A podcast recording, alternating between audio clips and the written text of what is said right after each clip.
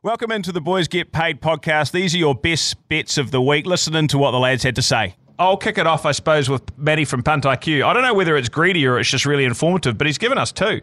Nice. That's unbelievable. Like I said, we were just talking about the Futurity Stakes Race 8 uh, at Sandown, M12. He's gone for alligator blood. Uh, description being, he's so consistent in the meeting is run on the Sandown Lakeside circuit where it's an advantage typically to race within two lengths of the lead.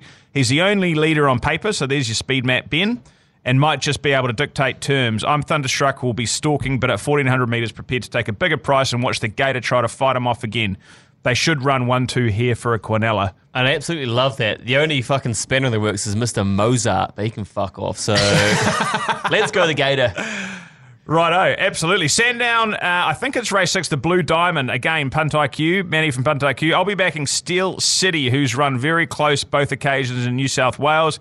Gets her chance here third up, and the $5 represents some value in an open market. She's only beaten by two very good ones, and one of those is our Golden Slipper favourite, Learning to Fly, whilst the other Red Resistance is an $8 chance. So that is pretty good, uh, pretty good tipping out from Maddie at Punt IQ there. If you guys want to get involved, Alligator Blood Race Eight uh, at Sandown and Steel City. I think it's Race Six at Sandown, but it's the Blue Diamond. Benny, what have you got, mate?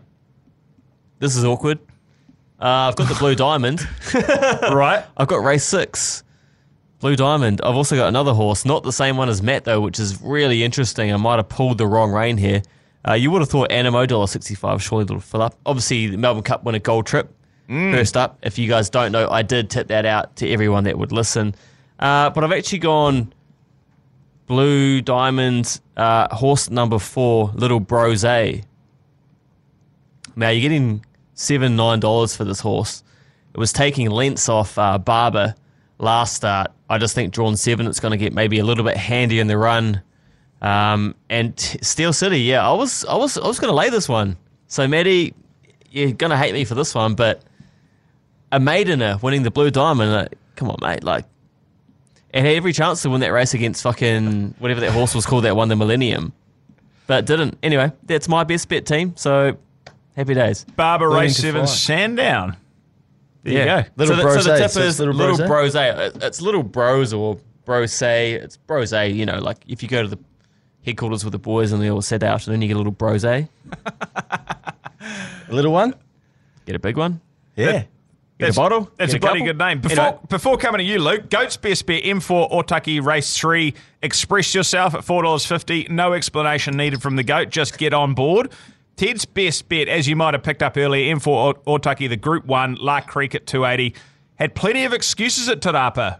Ridden back against her pattern and ended up with sand in her throat from the kickback, coughing up sand after the race.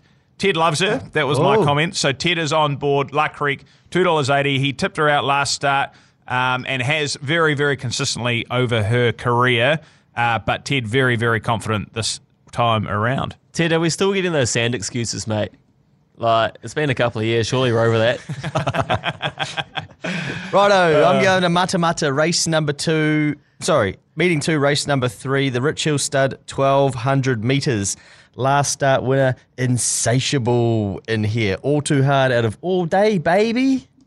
What are you looking at? This horse had more trials. This had horse had more trials than David Bain, and then came to the races at Rotorua and ran ran fifth. And yeah, it wasn't the best ride. Let's just put it like that. And then came out and won the next start. The money was on. Bet a horse called Paul David, which I think there's a big opinion of as well. Only just bet it, but paid two dollars twenty. He got the job done quite decisively. So I'm going to stick with Craig Zaki on and hope that Insatiable from Barrier 5 can get the job done in the Hill Stud, 1200 metres at 1:35 on Saturday. Beautiful, mate. More trials than David Bain. Are you allowed to say that? I heard that one before. Well, that's a fact. Factually correct. Absolutely. David Bain had a lot of trials. Close Yeah. call though. Hope- Do you reckon David Bain's a punter? Do you reckon he listens? BGP? You reckon he's out there? Eh, I haven't seen him in the comments, but you know. He comments on Cricinfo every now and then, you know.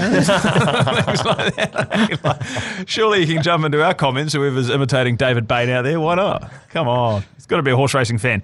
Uh, to wrap things up, my best bet, which isn't on the TAB still, um, whoever's listening out there, race six uh, in the Lisa Chittick plate, Our Alley Cat, $3.70. Uh, the Imperatrice form line beat some of these comfortably last start. Got a nice weight and a good barrier draw. Um, so I think it probably should get the job done uh, this time around. Those are your best bets for the week. They'll get you paid. Make sure you follow us on Facebook, Instagram, and other social media channels. Tune in next week. Gamble responsibly.